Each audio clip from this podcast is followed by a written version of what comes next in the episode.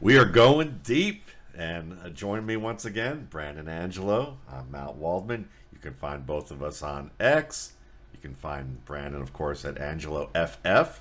Find me, as you see on the screen there. We've got a jam-packed show tonight. We're going to go deep on Tyjae Spears, who we wanted to talk about a couple weeks ago, but I think Yes, cat's out of the bag. Trey Yup. Lance, what went wrong, maybe how to fix it, some under the radar movers, what we're maybe watching for for college football, and then uh, we're gonna comb some waiver wire or excuse me, comb some practice squads and talk about notable moves that we saw that that might be worthwhile for your fantasy team down the line, especially in dynasty.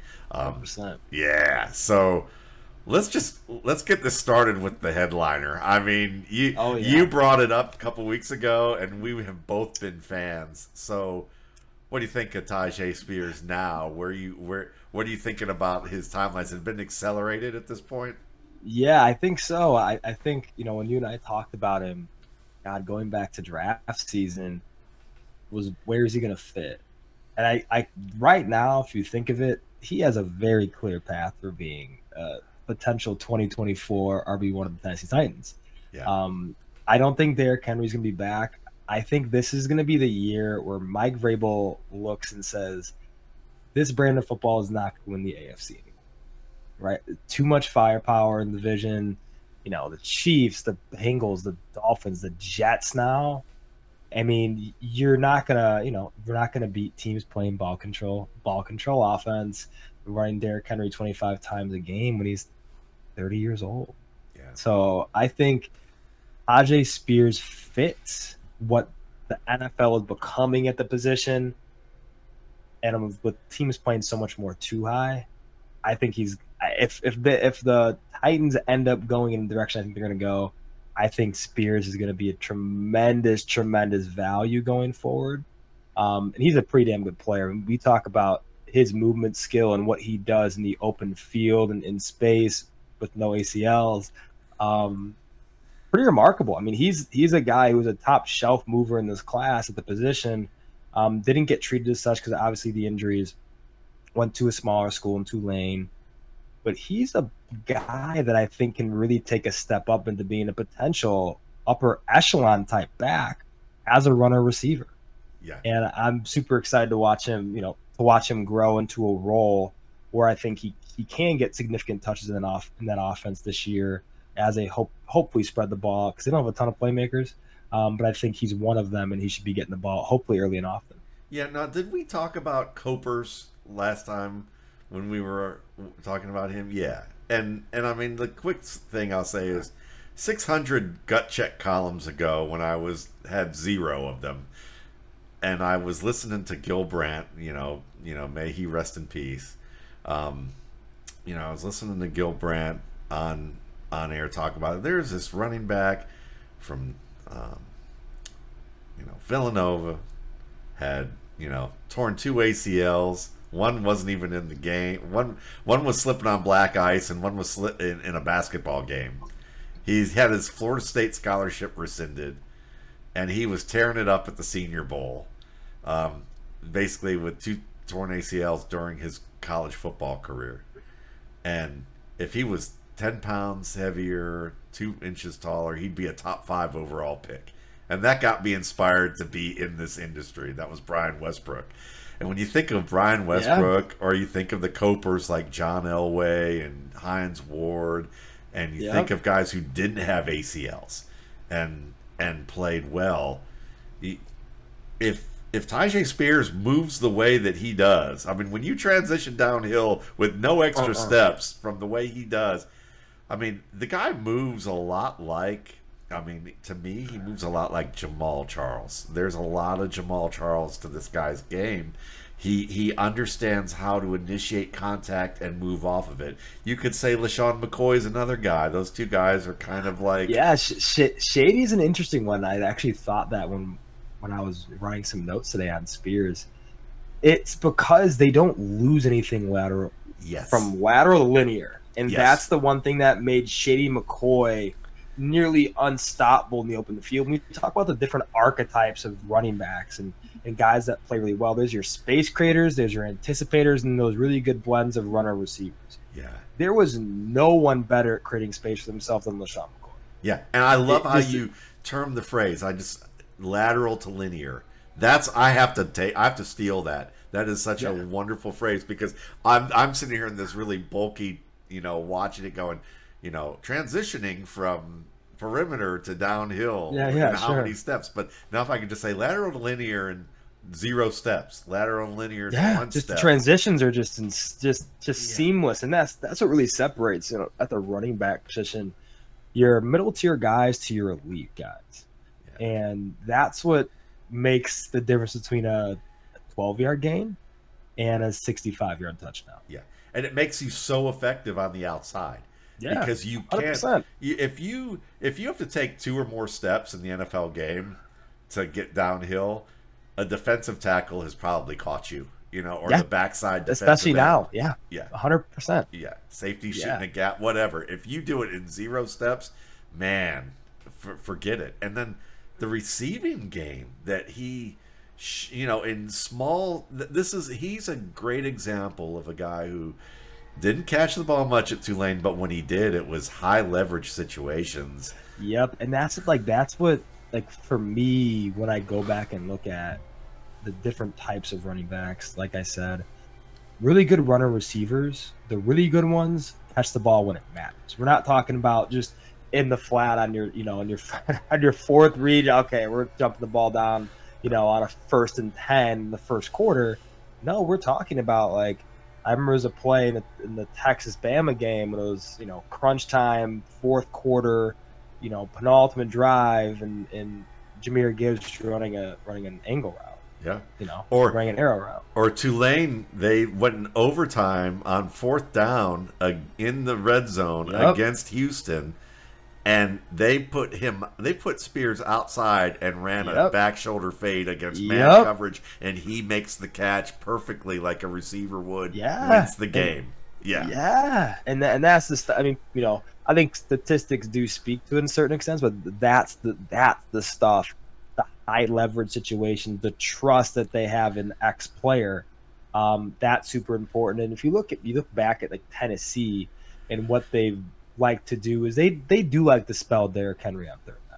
Like they would love to do that consistently. They've done it the past couple years with some success. But we talk about a guy who can actually spell him on all three downs. yes, And that's a different different beast. And especially now, a big, big injury that happened that no one's talking about. Kyle Philips. yes, He was gonna start in the slot for them. yeah. You know, are we gonna see some Tyjae Spears potential slot snaps with both of them in the game at the same time to really cause a different wrinkle that we didn't see before in that offense? So And- that's gonna be interesting to see. That's a great point because um, Kevin Clark at the Ringer did a really nice piece on Mike Vrabel um, in the profile, and something you know it was more of a you know his career and what he's like as a coach. But one of the you know wasn't necessarily a throwaway, but one of the minor points about him that made him has made him a successful coach is that he's he's scheme agnostic, and so he's more about how do I put players in situations to to make plays. And I think you know I appreciate your points about like, look, we got Derrick Henry there running it 25 times a game, and that's not going to fly probably in the future. But at the same, because he's getting older, and they know this is their last shot with. And you brought this up last With, time with, yeah, yeah. with with Tannehill, with DeAndre Hopkins. They're they're going. We're gonna get the band back together one last time, and we're gonna Yeah. see if we can get this to work. But yeah, they're gonna. I think they'll implement stuff with Spears if he can shows that he can handle it on the big stage, and I think he will. I don't think there's. No, I don't think this is a guy that's yeah. But that that thing is going to be nice because also because you said he can do it all four downs.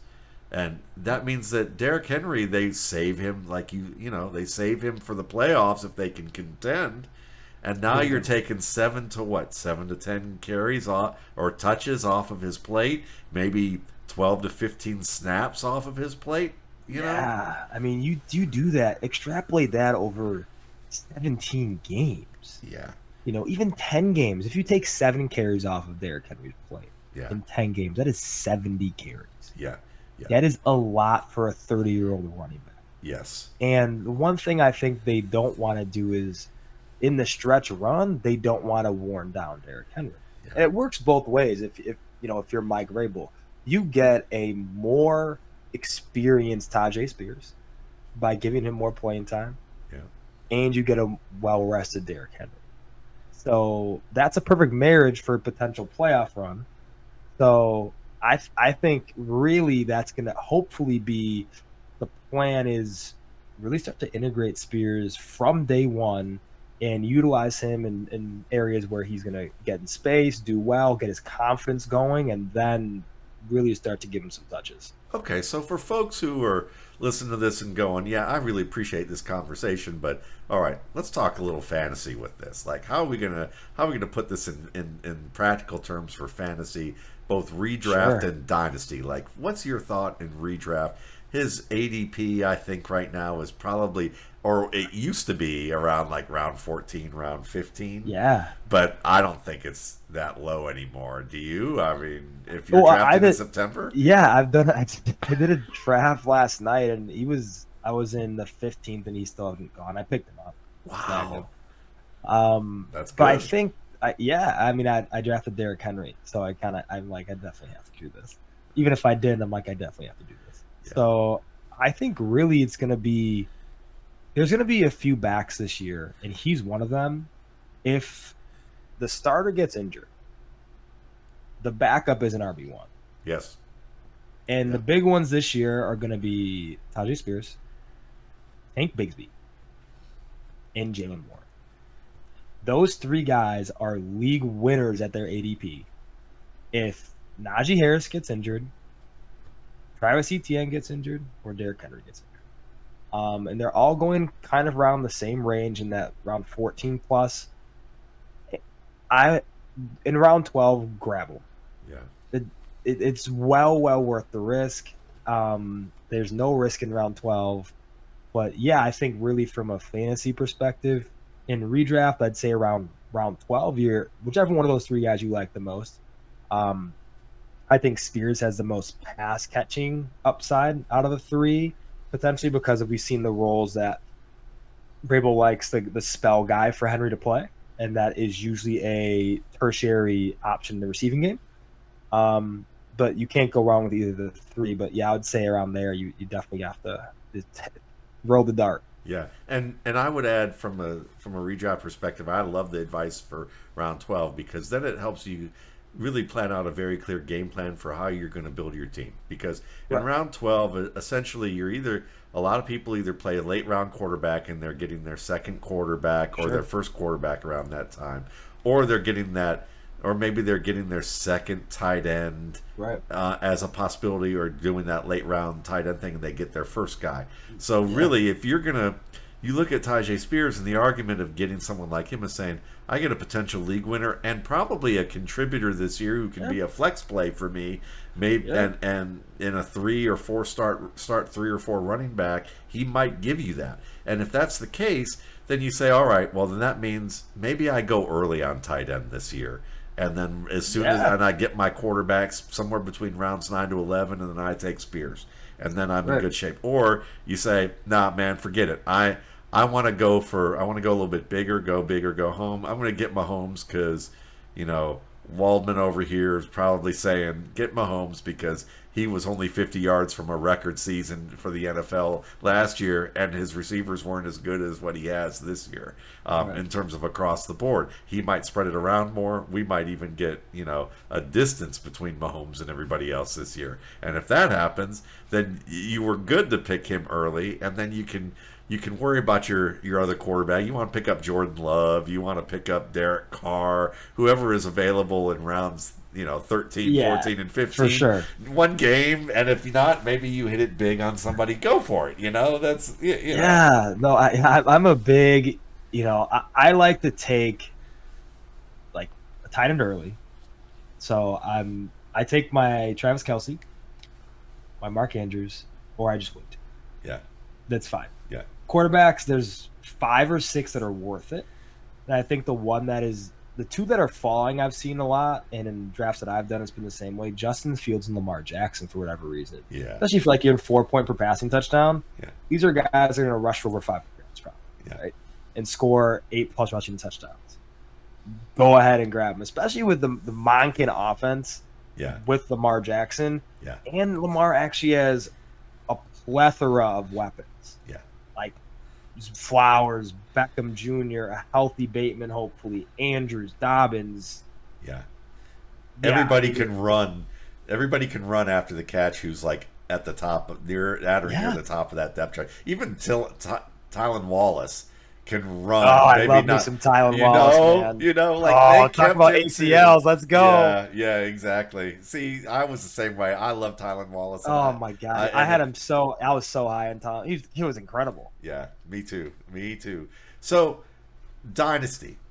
You know, at this point, you, you know, I know that you know, the offensive line is rated wor- among the worst in the league in terms of you know the people who are who, who study that kind of thing or at least look at the data, um, and it hasn't hurt Derrick Henry.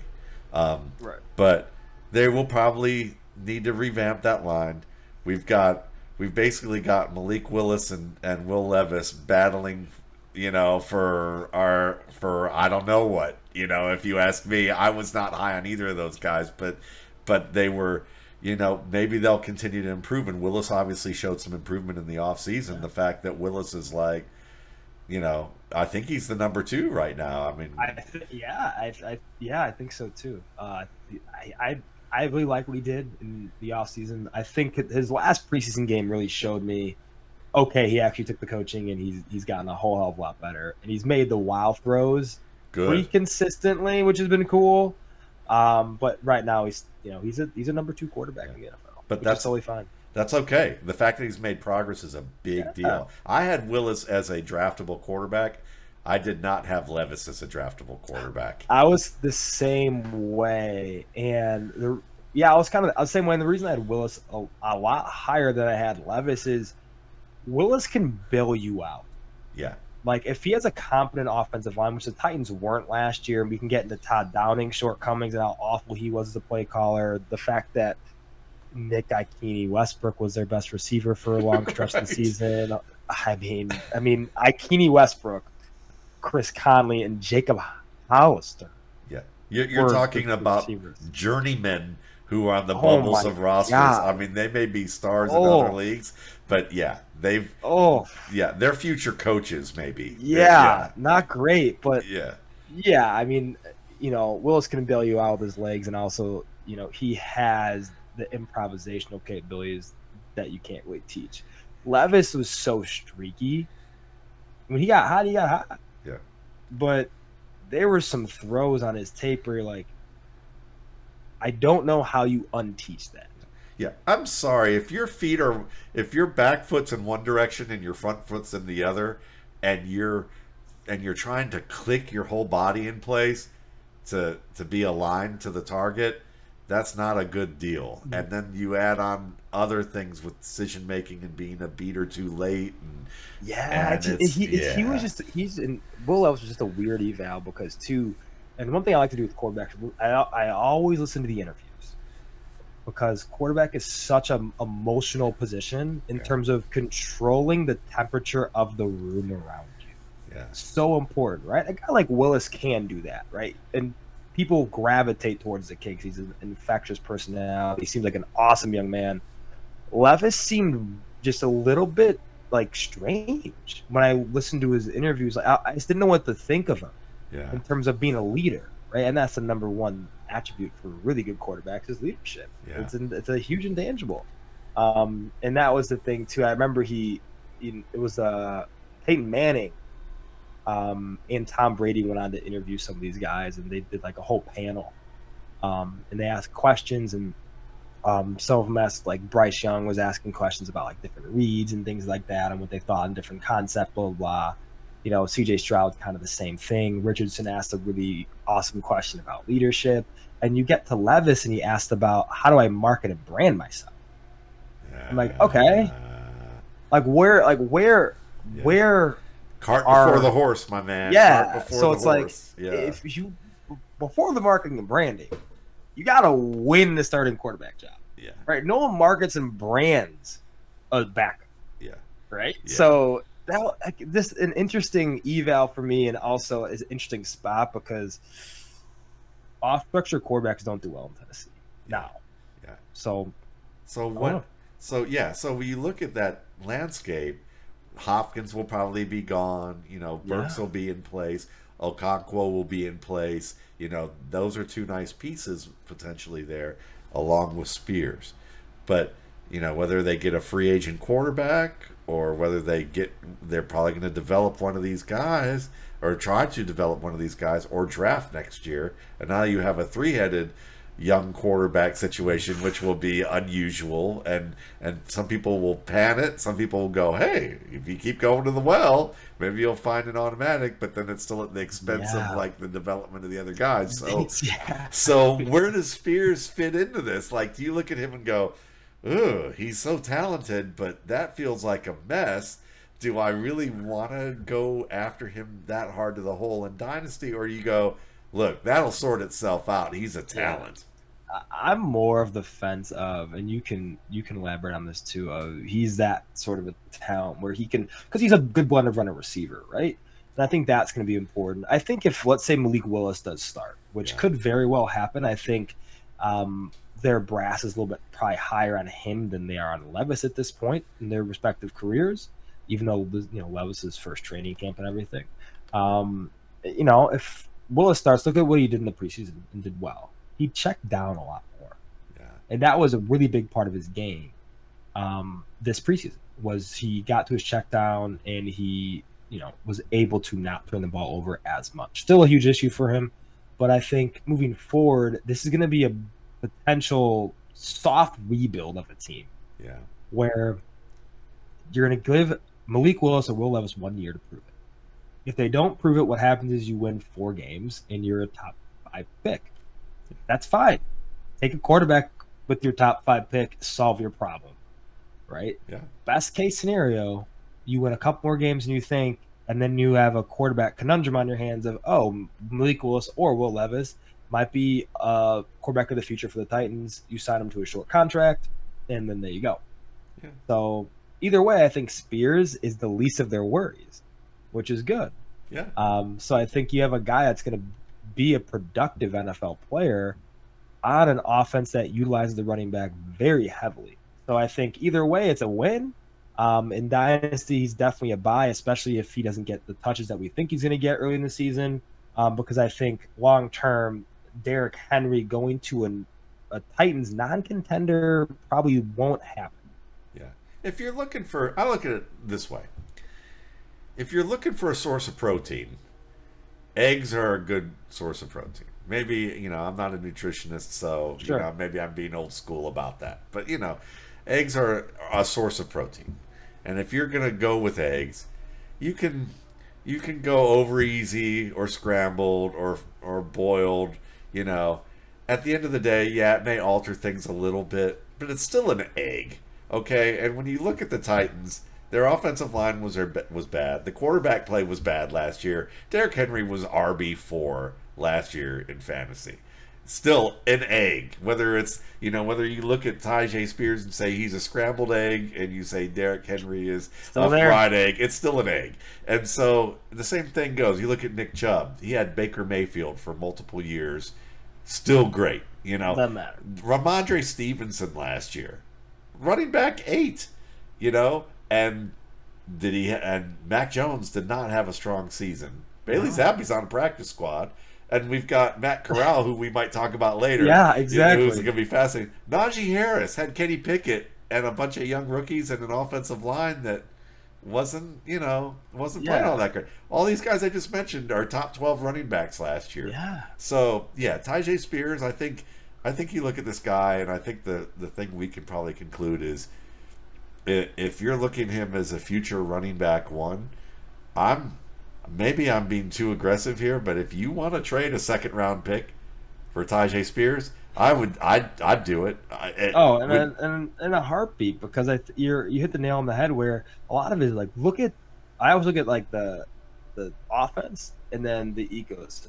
How does it flow, right? Yeah. Is this a running back centric offense traditionally, right? Pittsburgh, yep.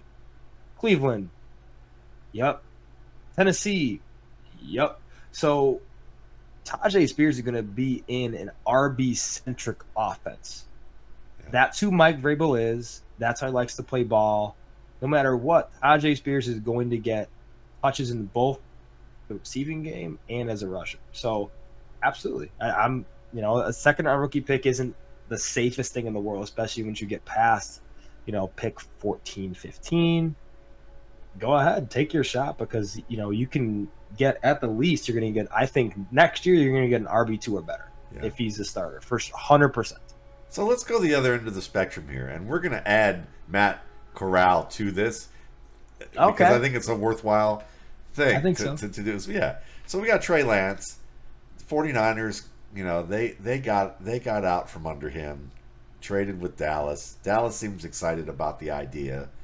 You know, what do you think went? I've had conversations with some people. I have some theories I'll share, and people will hear it again. But I, I'd rather you go first because people have heard my theories probably if they're subscribing to the sure. Podcast, and uh, and that way too we can use it as a humorous side note too of you know whether you don the tinfoil hat with me or not um, on that. But tell me what you think went wrong and how you think this needs to be addressed for Lance to have a shot.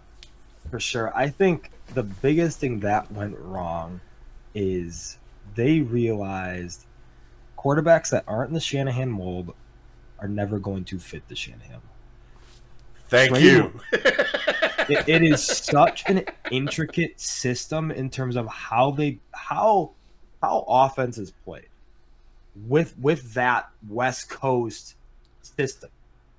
And it's a timing based system. It is not an off structure based system, right? It's not a freelance based system where if you if you are off structure, timing's off, then the whole play's dead.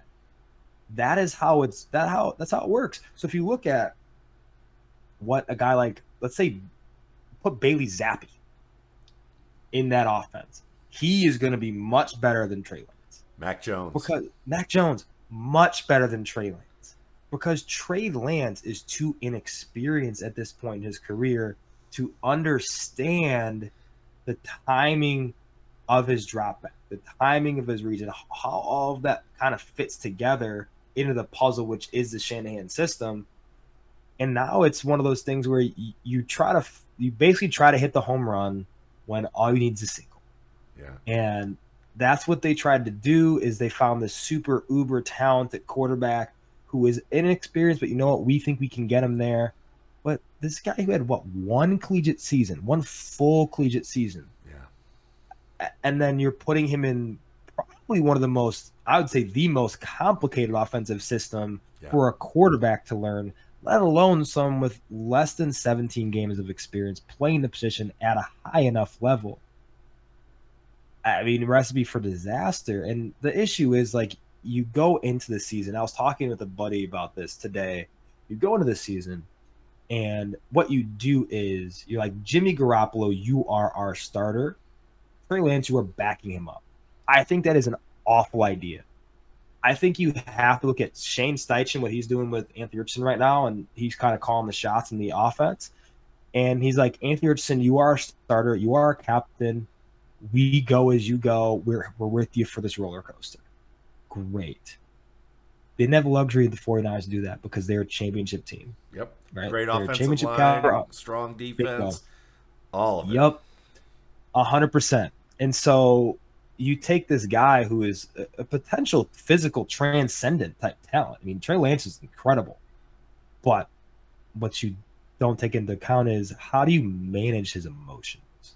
Right? Yeah. You take a guy and say you're QB two. I would rather you just say, you know what, Trey Lance, you're gonna be inactive on game days. You're gonna learn what we do for the next three years. Let Jimmy ride this thing out, and then you're gonna be inserted, and we are going to give you the keys to the city. Yeah. But no, you put him at QB two. Jimmy gets hurt. You insert him. He looks not great. Then he gets hurt the next year, and then you say there's a quarterback controversy. And then what do you do? Yeah. Oh, okay. Brock Purdy outplays him. Yep. That's not good. And then Sam Darnold outplays him. Yeah. And then it's over. Yeah. I, here's my take, and I'm glad what you brought up because we can piece it together. Because my initial take was, it sounds a little tinfoil hatish, but I don't think it is once you really piece it together. Because, and I'm sorry, folks, if you listen to the RSP cast enough, because I've told this story probably the third or fifth time. You know, we'll see. But I, I think it's important for those of you maybe who've tuned in, you know, who tune in sporadically at, at different points. Kyle Shanahan's dad, who he grew up learning from as a coach, Mike Shanahan, was a wonderful offensive mind and a terrific coach in X's and O's and play calling. Great play caller. Great, great play caller. He's also um, had a very dysfunctional way of dealing with um, coworkers, um, and I say that because I've I've heard that in other situations, like oh Jake Plummer when he was when he helped lead the Broncos to the AFC Championship against the Patriots, and the next year they drafted um, Jay Cutler, and that next year, according to you, you know, according to people I know like Cecil Lammey who charted plays, they they took out Jake Plummer's best play, which was basically a, a sprint off play action to the right, throwing the deep post, which scored them multiple touchdowns the year before. Mike Shanahan took that completely out of the offense. They did not run that with Jake Plummer the next year. Jake Plummer had the locker room the year before. The locker room loved him. The next year, he didn't play all that well, but some of his best plays were taken off of the taken out of the playbook, and he was uh he was bit summarily benched at that point for underperformance. Jake Plummer retired after that season in disgust, and Jay Cutler was put in.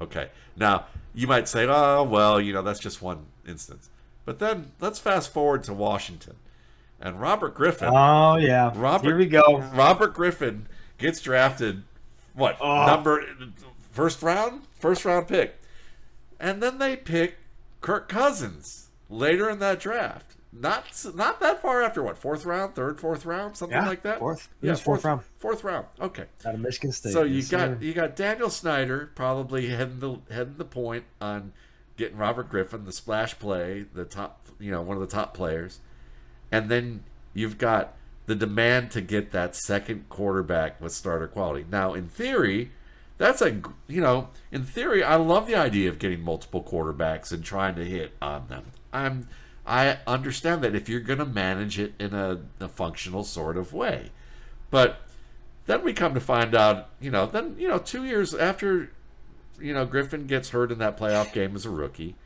the next year I'm watching him, and I'm watching lots of Max protect with an offensive line that really couldn't protect him anyway, and then they only had two or three receivers out on routes, and Griffin, nobody was getting open, and Griffin's just getting pummeled and pummeled and pummeled. I literally wrote an article called "The Degradation of a Young Stud." I mean, it's kind of a provocative title, but that was what was going on. Well, you know, Shanahan gets fired.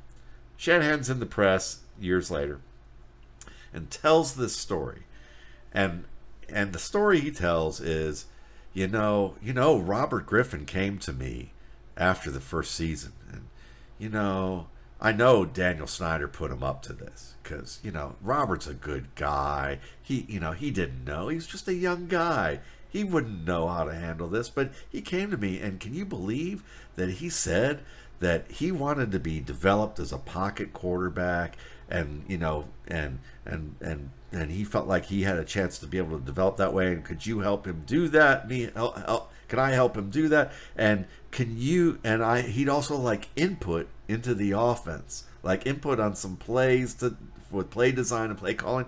And I mean, come on, Robert didn't know, but I mean, there who asks, you know, who what young player, first year, second year player asks their coach to to have input in the offense.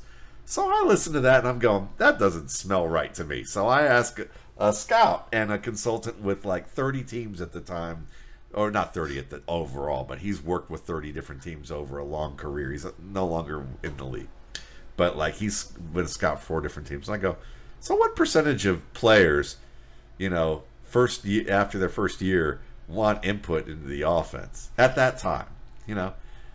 And he goes, 80 to 90% of the quarterbacks get that. He goes, why? And I explained the story, and he goes, oh, yeah. No, no, 80 to 90%. And so you look at that and you go, oh, look at Mike. Mike trying to make Robert look like he's just this young, naive guy to support his point to go after Daniel Snyder. So I bring all that up because Kyle Shanahan was on staff. Kyle Shanahan learned some things from his dad. Kyle Shanahan always has his guys. And I don't think that's necessarily a bad thing. Okay? It's uh, you know, you said it very well. He it's a very complex offense. And Trey Lance played in a West Coast offense at North Dakota State, but when you play at North Dakota State and things go off structure and you're a superior athlete, the timing thing isn't as important as it when it happens when you're facing the Minnesota Vikings and you know a Sunday night game. You know, so you and the complexity of defensive reads and coverage reads and all that are are far higher and harder to suss out at the NFL level than it is at North Dakota State. So the promise may be there, but you know Trey Lance may have had so much success with the timing of drops, which you would often see at North Dakota State, but he didn't have to face the level of pressure or confusion. So he may not have really ingrained the value of that timing that you mentioned. And so right. so when you fast forward to him getting drafted, you could see how they were all, you know, there were people saying, "Oh, you know, they are all looking at Mac Jones, and then they pulled the switcheroo and picked Trey Lance. But, you know, they didn't really want Mac Jones. They were just fooling everybody. Or was it really that John Lynch wanted Kyle Shanahan, wanted Trey Lance, and um, Kyle Shanahan wanted Mac Jones because he needed the system it, guy? Yeah, I think that it's a really interesting point you brought up with Robert Griffin III because if you look at how poorly that was managed, and especially his injury, that was probably one of the that was probably one of the most egregious misuse of personnel I've ever seen in my life. And, and this to is a kid that was a point, probably. Mm-hmm, yeah. Absolutely, yeah, right. Um, and that was awful. I mean, Robert Griffin III was one of the you know he was one of the best rookie quarterbacks ever. Yeah and just ruined his career. But in this instance, I think it was a little more psychological than physical with Trey Lance of proving Jimmy Garoppolo is better than you are. What are you going to do about it? Goes and gets hurt. Brock Purdy's better than you are. What are you going to do about it? We're bringing Sam Darnold. Yeah. Yeah. Does the same thing. And it's one of those interesting things where it's you just they he was just never set up for success to begin with. Yeah. Because they they said you're gonna you know we're gonna make you battle for this job, knowing full well you're not gonna get it. Yeah. And if you do see the field, you're not gonna be ready. Yeah. And it's and with Shanahan, he's a hard coach, and that's okay. Coaching hard's fine. You know, Mike Vrabel's a hard coach.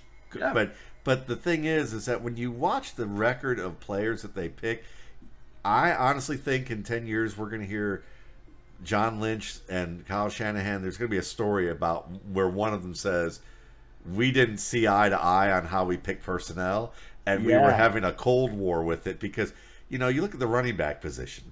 You know, Shanahan from Atlanta days, Tevin Coleman, you know, who had, who was a great, it was a good gap, not even, I would say, he was a gap runner with great speed he was not yeah. a good decision maker. He was a runway back. Exactly.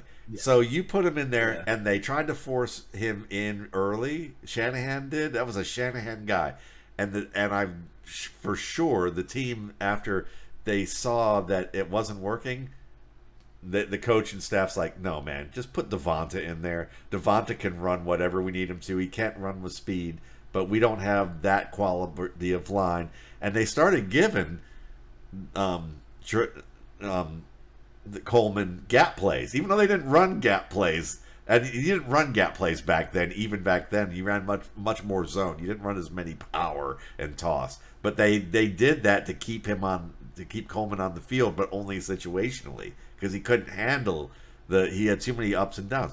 But then they take, he takes Coleman, Jerick McKinnon, you know, Elijah Moore, uh, Mitchell, you know, the guys that he were his guys were late round guys or free agents that he brought over, hoping that I can just, I just want the scheme.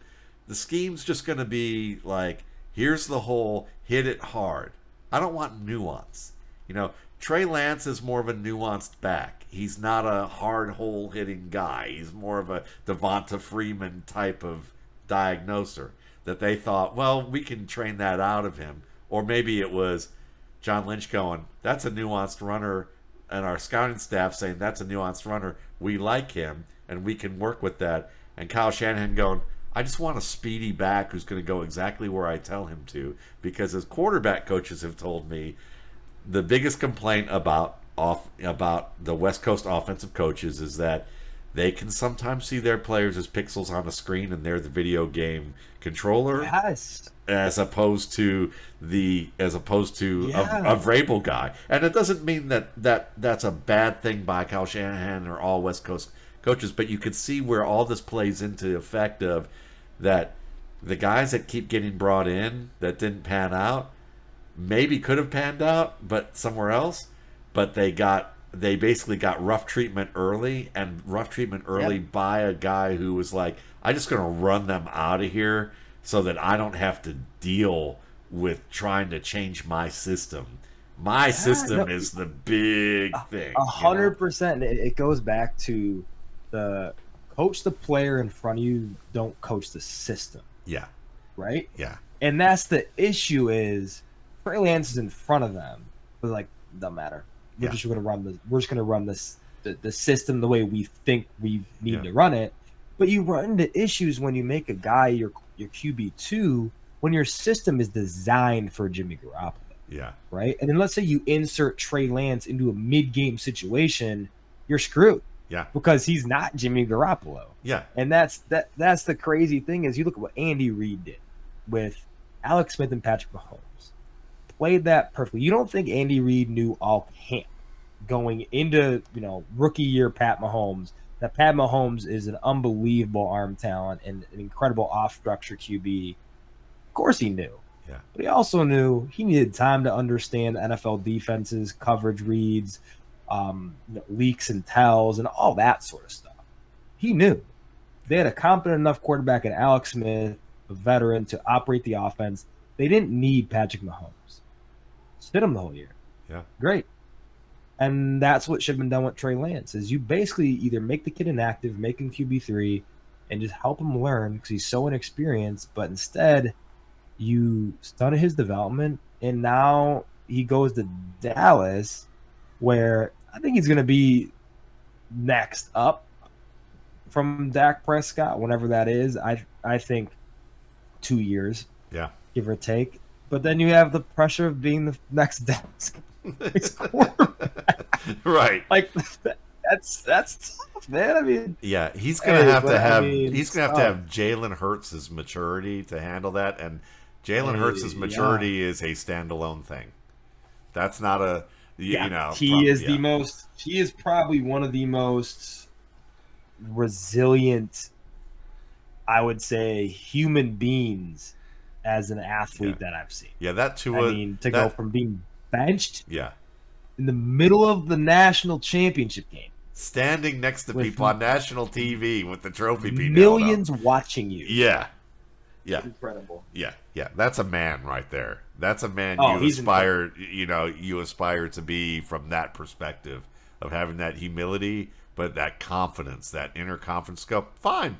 I'm going somewhere else, and I'm gonna and I'm gonna work my way into being. Yeah, that's a that's something else. And I you know I hope Trey Lance can do that, but it's Yeah. but that's Likewise. a that's a tall order, you know. So, you know, do you take the chance on Trey Lance, or do you just hold him if you have him, or or are you just, are you trying to get out from under him if you have him?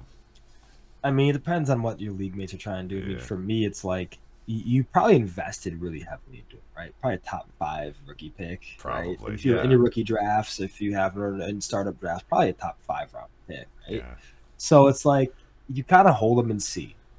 Um, but it's it's so tough, man. Because it's you're holding them for probably two or more years. Yeah. Yeah. But the the hit rate on let's say you get a third round rookie pick for him, the hit rate on third round rookie picks is really low. Yeah. So it about it about evens out. But I mean, I'm taking you know a, a talent like Trey Lance. Those guys can be awesome, awesome stars, and some guys are just late bloomers. Look at Geno Smith, right? I mean, it, it takes time to to some for some to be a competent or above NFL quarterback. Yeah, So Steve, patience Steve Young needed to sit behind Montana for a long time, and he was awful. Hundred percent. Aaron. Aaron Rodgers. Yeah. And the list the list goes on. Yeah. I'll, I'll, I'm, I have Trey Lance in a lot of leagues. I'm just holding on to him. Most of them are deep rosters, For so sure. I have the luxury. But hundred percent. yeah, and it's a great point. and I think that you know I'll just put it this way. Um, I honestly think that Christian McCaffrey was John Lynch going, okay, I'm putting you in a quarter, Kyle. We're gonna go get this guy, and he is the runner who isn't gonna just go where you want him to go.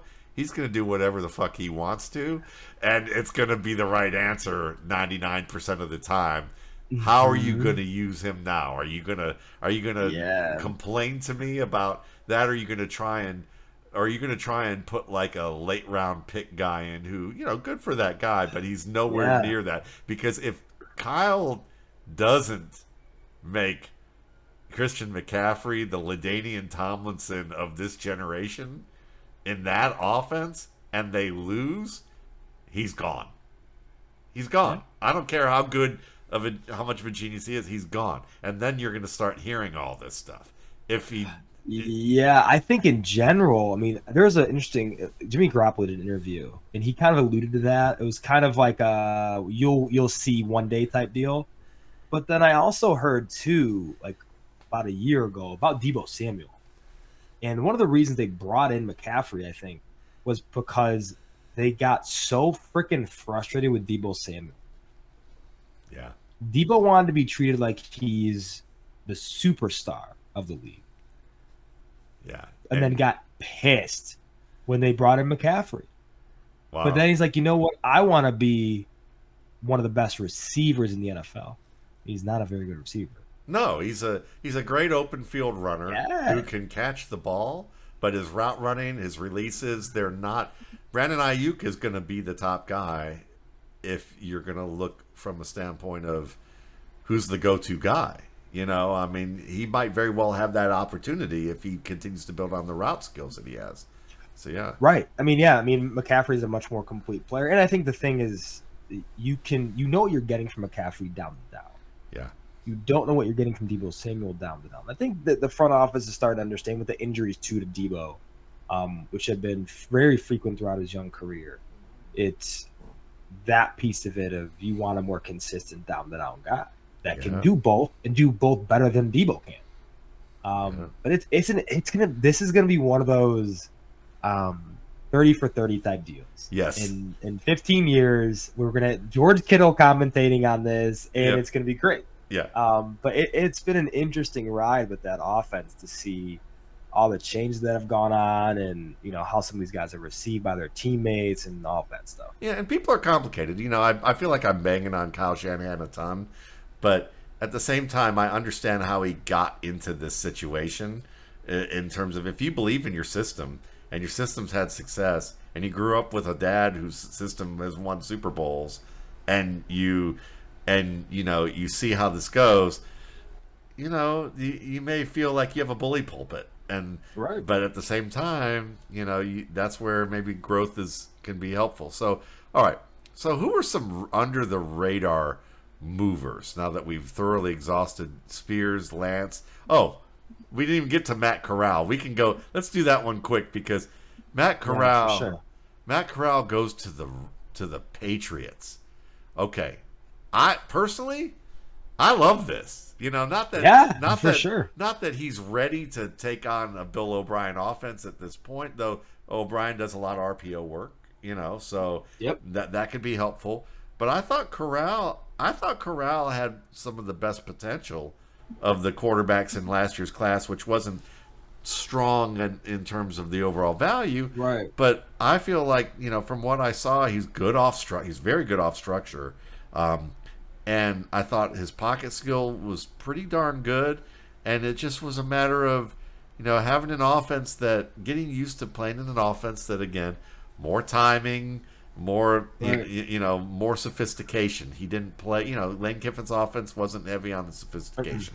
No, I think that's a huge deal. I, I like the spot, especially because you get to learn how to be a professional, Yes. right? Especially in a Bill Belichick room, anywhere in that building. If you're not a professional, you're you're out the door, right? And I think that's why one of the guys that you love, and I can echo that too, is Kayshon Boutte, Yes. right? Thank you. You you learn to be a professional, or we're cutting you, yeah.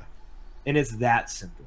Yeah. And look what's happened, right? I think that that's a huge deal when you get that type of accountability.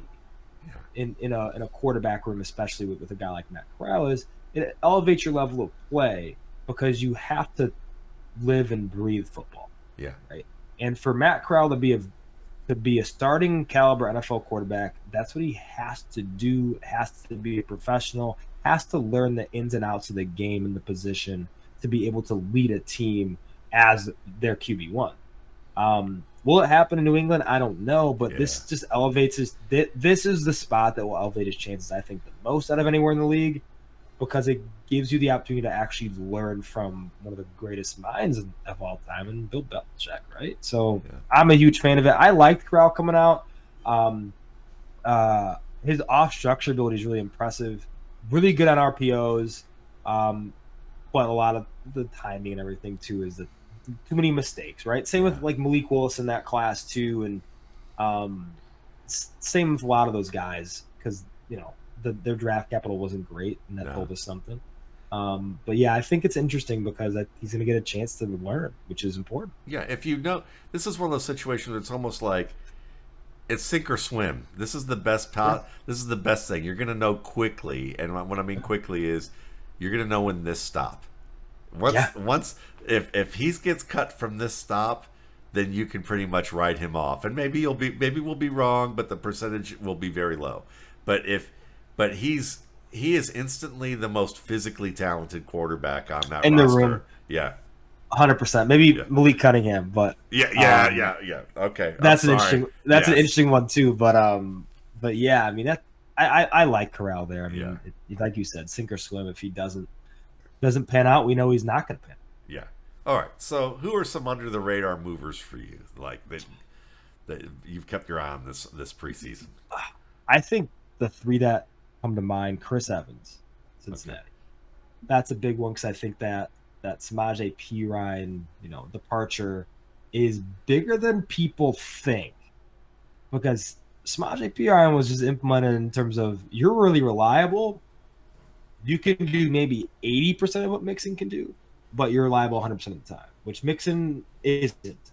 And I don't think people understand that Joe Mixon is a very good physically physically gifted player, but the between the ear stuff Yeah. hasn't hasn't ever been there, which is okay. You can get away with it. In this offense with Joe Burrow leading the charge, he's gonna get a lot of second level opportunities.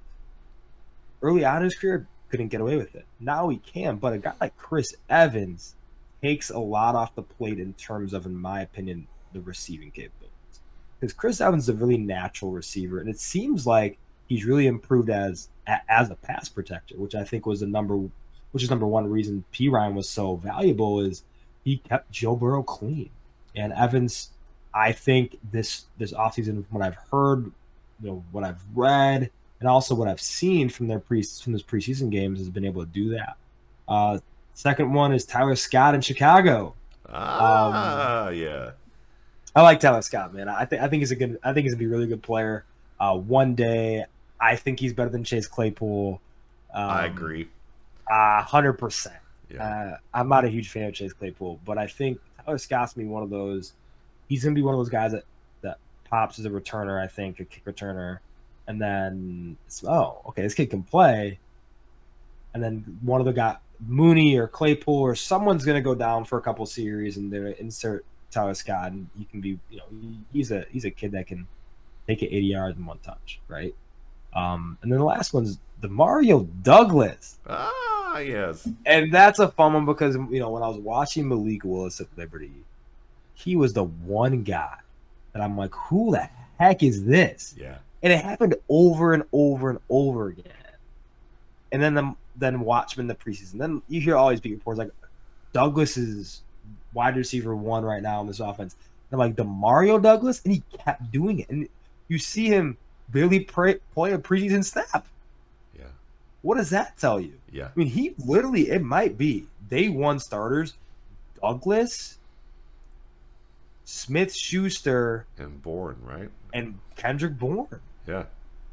And that's crazy to me.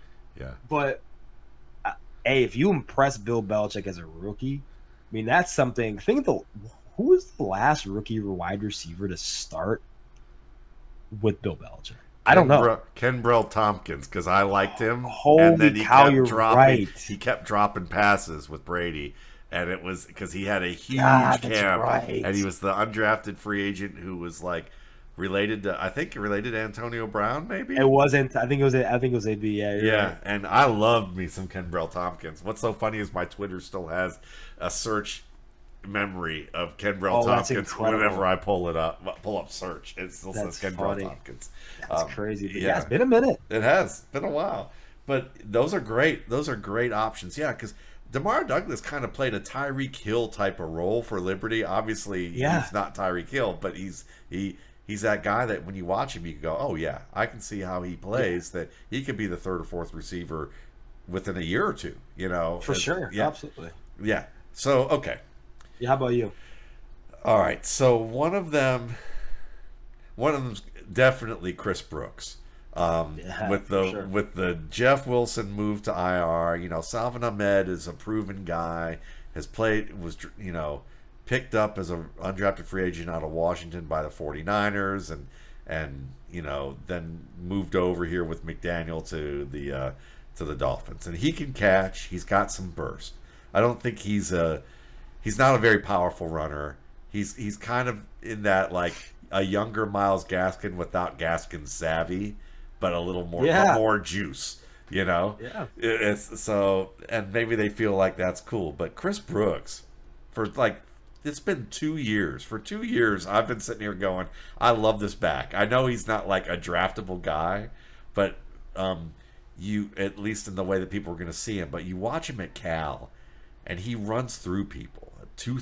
thirty he- Yeah. and Get he thump. catches the ball on wa- on like wheel routes and bullet routes and like I'm watching this guy then also make plays in the red zone and get targeted in the red zone and work his way open and make adjustments as a receiver. And then it's like, okay, as I'm watching him, he's a good zone runner. He can, you know, better inside zone than outside zone, obviously, because he doesn't have great juice. But he's got burst. He's got enough burst that you look at him and go, okay, he's in that mold of like if James Conner and at his best is like the aspirational player, and like Mike Anderson and Gus Edwards are like in that middle. You know, Chris Brooks ain't that far away, if you ask me. Yeah. Yeah. Absolutely. I think it's Alfred Morris.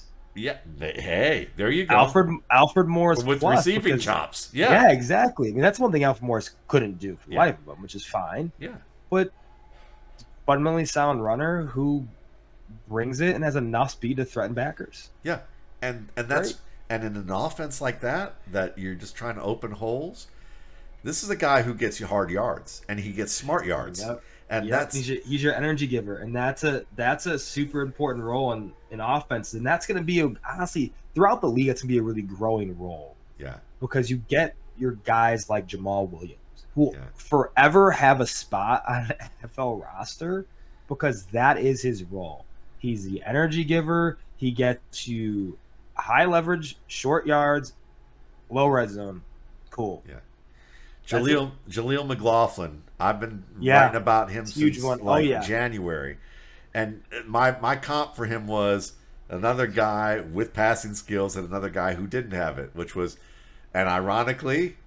You're gonna laugh when I say but the guy that came to mind to me was Phillip Lindsay. with Yeah, I knew receiving it, yeah. skills. You know, Oh yeah. and it's like when you watch him, the thing that just totally blew me away was how good he was at getting skinny through creases. He had no fear manipulating tight creases and hitting the hole with the decisiveness you want and being able to like at least take on safeties and do it in a way where he was going to get the better of them. Like he knew how to angle Yeah. himself to win in in collisions and not hurt himself doing no, so. a hundred percent. I mean, I, I say it all the time with like with backs who are smaller in stature. Using your speed into power is your best asset, Yeah. right? If you're a good accelerator, good enough accelerator, that is going to have safety. It's not going to scare them.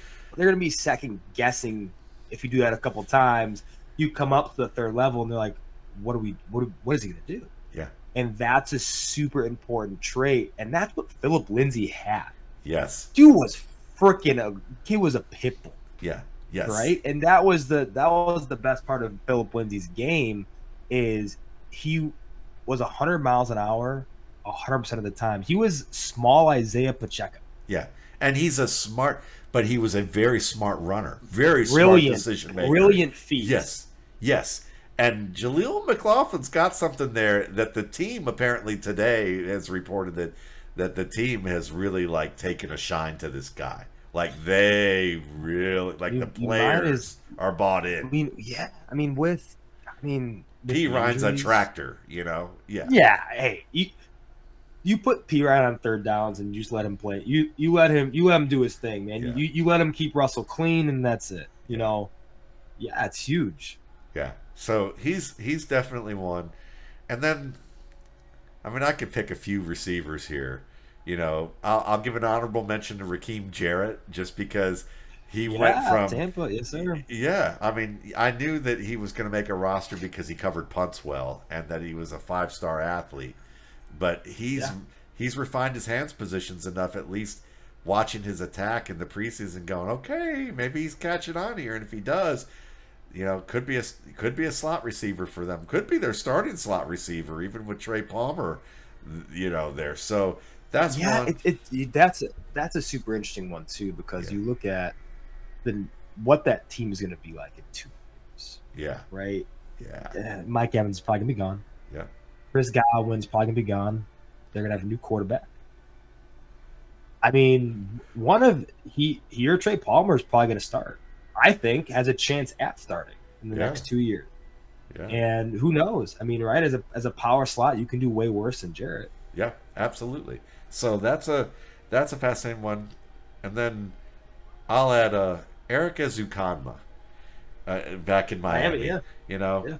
powerful runner after the catch, good contested catch guy, um, good concentration, but maybe needed work with his route running. And here he Yeah. is with Wes Welker as his coach. And Wes Welker probably a little partial to those Texas Tech guys, you know, um, a little bit. And he did recently say "E- Erik's a freak of an athlete, and we're and said some positive things about him and what he's working on. And there might be a chance when you look at this tight end room. I mean, listen, Tyler Kroft is a professional. He just can't stay healthy. Like I think that he's been on multiple teams because he can block competently. He is a silky smooth receiver in zone, and he can win a little bit underneath in man, but he just can't stay healthy.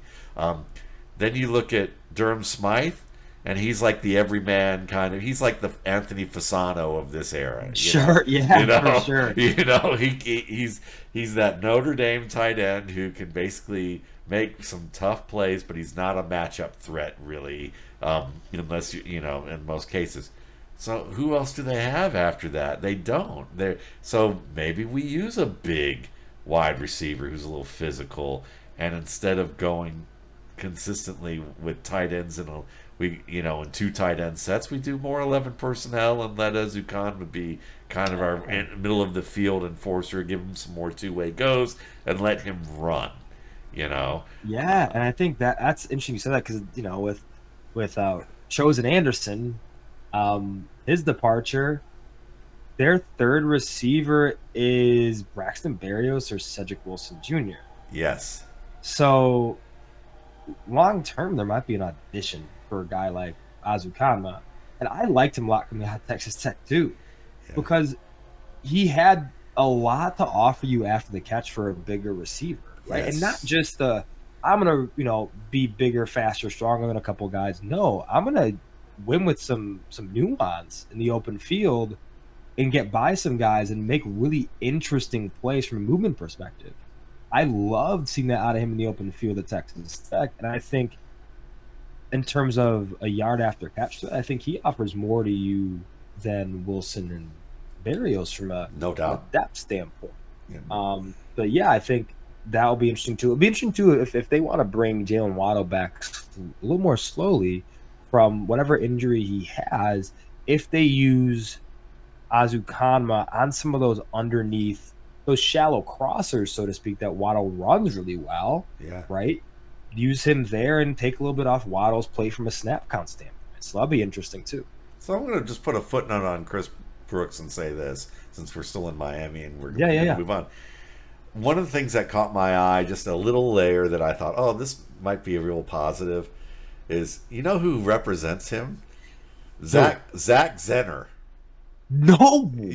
Yeah, yeah. Wait, hang on. So Zach is Zach Zenner. Zach Zenner is a sports agent now. I think so. He's Get either a out trader of or a here. sports agent. But he Get out of when here. when they were at the Hula Bowl, and and Yeah. Chris Brooks was tearing up the Hula Bowl. Zach Zenner was retweeting some of my stuff, and then also like writing about how you know how he was work. They were he was a client. You know that that. that That's funny. I was a didn't know that. And so that made me feel good, not because, oh, it's a former running back, but Right. yes, it is. Well, former running back, a former running back who went either seventh round or undrafted and made a team. So if there's a guy, you know, if there was, that was a smart choice, if you ask me. Like maybe you don't know from a negotiation standpoint That's all that funny. was Zach, but if I were a running back who knew that, like, I'm just trying to get in the league, Dude. and a guy comes to me and goes, "I got into the league, and I was That's in your shoes." And I was a, you know, I'm a big, I was a fast back who I watched. I did a boiler room episode or film room episode with the head of who is now Alex Brown, who is now the head, the director of recruiting at SMU. One of my first boiler rooms was on Zach Zenner. Him and I watched him, so it was That's- really kind of funny, funny. full circle that, we That is ended up funny. with Zenner. So, so yeah, haven't let him. It's just that choice, and I looked at that like back in December or January, whenever it was, and I was going, It's a good choice. "Yeah, that's a good, that's a smart choice. I like this guy. That Berkeley education, it, you know, Oh, it's- it's coming in handy. Well, there you go. That's funny. So, you know, heck, we're already over an hour. Do you want to go a little bit more, or what do you think?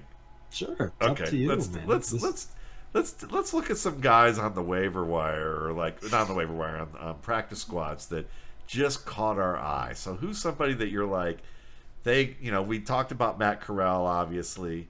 Um, we talked about Myles Gaskin getting moved over and signed, and he's on the active roster.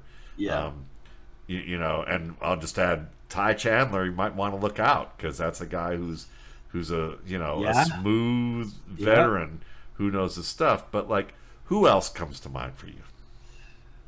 Oh man, I have a couple of them, and I think the one that a couple are interesting. I think one in Jacksonville we have Jacob Harris Oh, I loved him. because. I think he can be Evan Engram. Yeah. Right? Yeah. because he put so, so he came out and the Rams transitioned him to tight end from my from my understanding, and then he had the ACL injury, um, and then got caught, and then all that stuff happened. But I think he's a very much an Evan Engram type player from a physical standpoint, right? He's strong, he's fast, not much of a blocker, um, but that's an interesting one to me. Um, the Giants and Tyree Jackson's one that's interesting because you have you know you have Darren Waller there now, so that's one that I think I have you know I have my pulse on. Um, who's a couple others I think. Zonovan Knight, Detroit. Yes. Thank they you. don't they don't they don't have a third back. Yeah. They they literally do not have an RB three. So I think Zonovan Knight offers you the more David Montgomery than Jahmyr Gibbs. I mean, if Gibbs get hurt, if Gibbs gets hurt, that's going to be a massive blow to their their plans, Ben Johnson's plans for that Jones. Yeah. You can't replicating him is much difficult, much more difficult than replicating a David Montgomery type, right? Um, but if David Montgomery gets hurt, those touches are the low red zone, high leverage short yardage are probably going to go to Gibbs. They're going to go to probably Zonovan Knight, which is a pretty interesting role. Um, then also Patrick Taylor, who Yeah. lit up the preseason, by the way. If Aaron Jones isn't back next year, they might run their RB2 as Patrick Taylor, Yeah. Yeah. which you could do. I mean, if he develops, you could do way worse. I, you know, I think he's he's a guy in the preseason that showed he can handle a lot, but with that offense, you know, AJ Dillon, I don't know, I don't know what you're going to give AJ Dillon from a like a load standpoint. Are you going to be able to give him, you know, 75% touches? Probably not. So I think that's an interesting one for me when you look at Patrick Taylor, what he did in the preseason. They clearly like him enough to, you know, put him on their practice squad. Yeah. Um, if Aaron Jones isn't there for whatever reason next year, um, he could be someone that sneaks into the RB two role in Green Bay. Yeah, I love that. And it's funny because the guy that I was kind of a fan of was the other running back, which was um, Tyler Goodson, who was waived injured, just because I I knew someone who basically, or he's back on IR, so they put him on IR. It looks like um, 12 hours ago. So uh, he because he can catch. He's definitely a good pass catcher, and he ran a system at Iowa where they were very strict about what they wanted him to do on wide zone, um, and I was I was told that the playbook basically was saying we don't have a line good enough to allow him to do cutbacks, so we just don't we took it out of the playbook. And Goodson's a good cutback player. He just didn't get to do it a lot. So I'm he he had an, he didn't have as good of a preseason I think as Taylor did, but he was he was still he still had some some nice moments. So he was a guy that I was looking at. But Hassan Hall, the running back from Georgia Tech by way of Buffalo, I think, who's with Cleveland, um, he had some good moments. He's a good receiver, good return man. He's on the Browns practice squad. I even got um, Russ Land Russ Lande, the uh, um, former national scout for the Alouettes and former NFL scout, who's you know I've done we've done shows for the past few years together. He called, he texted me one day and he goes, "What did you have for Hassan Hall?" Wanted to know about Hassan Hall because he he saw him in the preseason and was like, "That dude Right. runs hard." Like I I Yeah, like what I saw, you know. And I was like, "Yeah, I I liked Hassan Hall. He was definitely a, a, a notable player and it was a good fit over there. So he certainly fit the bill for me.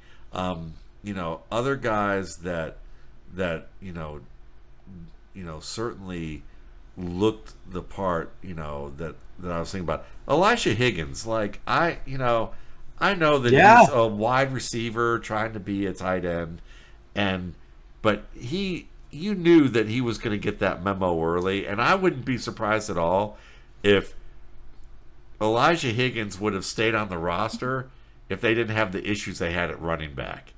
And I no, I, I, I no, I agree with you 100. percent yeah, yeah, because you know, so it wasn't like he was awful in camp. I mean, it's just he had to learn how to he has to learn how to block, and he has to to, to get better in that in that regard at a Right. as a full time tight end.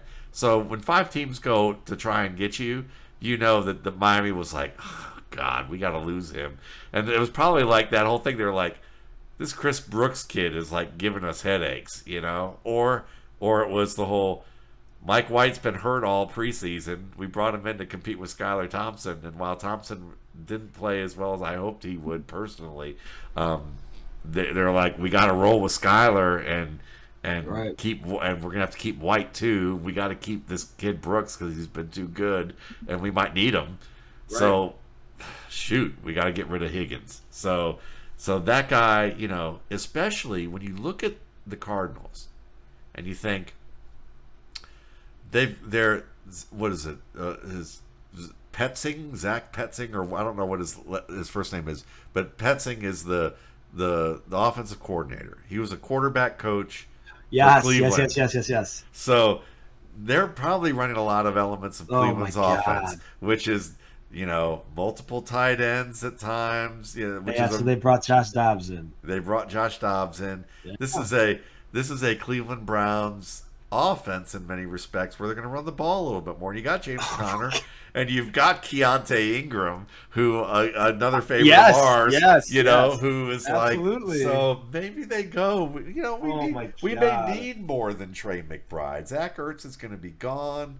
You know, Yeah. we may need another guy who we can put into this mix and you know and go from there and whether it's Tune or Dobbs or or or we talked about Murray already so who they whether it's oh, Caleb. Williams or Drake Maye or or Penix or whoever it is I mean, they they, if they they are uh, firmly the number one in the Caleb Williams sweeps. yeah right. absolutely. yeah I, do they win two games this year?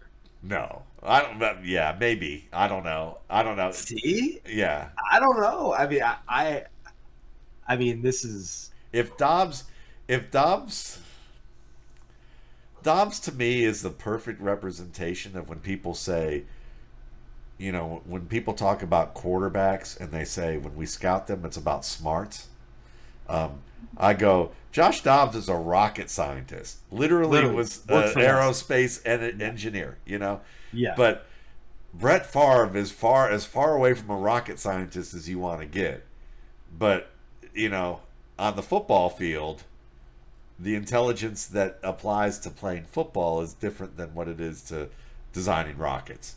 You know, and I think that Josh Dobbs is a good example of that. And he's gotten better. You know, he has gotten better. But you know, we're not going to mistake him for anybody as an NFL starter at this stage. You know, so Yeah, no, hundred percent. He he can you can see, especially last year, with how easily he picked up the Tennessee Titans offense, which wasn't overly complicated. Um, but yeah, I mean, you can just toss him in any system. He's he'll yeah. learn it. The the can he execute things at a high level? Yeah, no, it's- because that, that that's not him. Like he's just he's a middle of the road backup. Yeah, but the quick thinking isn't there. The quick Ex- thinking, yeah, confidence of execution that you have to have. a hundred percent. But yeah, I mean, they're yeah, I mean, Oh. if you start Josh Dobbs for for seventeen games, I don't know how many you win. I'll end it in Green Bay um, again, like you did. Um, though I love the I love the Zonovan Knight. You've got to keep an eye on Zonovan Knight. There's for I sure. second that one so wholeheartedly. I'll say Grant DuBose, the Charlotte wide receiver, Okay. who got hurt early in the year and really never fully caught up. Um, Dontayvion Wicks looked pretty good. Um, you, you know, Yeah. and so he's made the active He was next roster. Virginia. But but I think Samori Toure could be in trouble with Grant DuBose in a year. Like that would be one that I would go keep an eye out for that. And if either Romeo Doubs or Christian Watson end up somewhere else or somebody flames out, you know, and I'm I I'm rooting for Romeo Doubs and I know that a lot of people have him as a breakout player, but he's one of those players that I worry about is he's great with everything up to the catch point, and I know that he had a sixty percent catch rate in contested situations, according to I think PFF. But I'm, you know, to me, it's the technique over the stat, the the data tracking, and I understand that Terry McLaurin, like I joke, is the bumblebee of receivers. That you know, physically, it shouldn't happen by the rule of physics, but like he does it anyway. Doubs, I, I need to see more proof before I, I'm bought Yeah. into that. You know, Yeah, and it, it's funny because like those guys, it's it's the 99 percentile, yeah, right? And that's like the all that's going to succeed, right? There's guys in the past, Dez Bryant, yeah, right? Yeah. Like there's guys that are just just unnatural catchers, but it works because stylistically that, that's who they are, and they're at the upper percentile of of playmakers, Yeah. right? yeah. One, the last one I guess would be Deneric Prince. I'm not a huge Deneric Prince fan compared Yeah, to other same. people, but like, you know, he's got some footwork issues that I think cause some balance stuff, and but he's got some burst. He can run with power. He can catch the ball. Um, you know, I think I think the idea that he's ready to take over if if the shot comes is not quite that. And I think the fact that he got cut and added to the practice squad is probably indication of that. But I think that he can be he can give you a little of the Darrel Williams type of thing without Yeah, being as savvy sure. as Darrel was.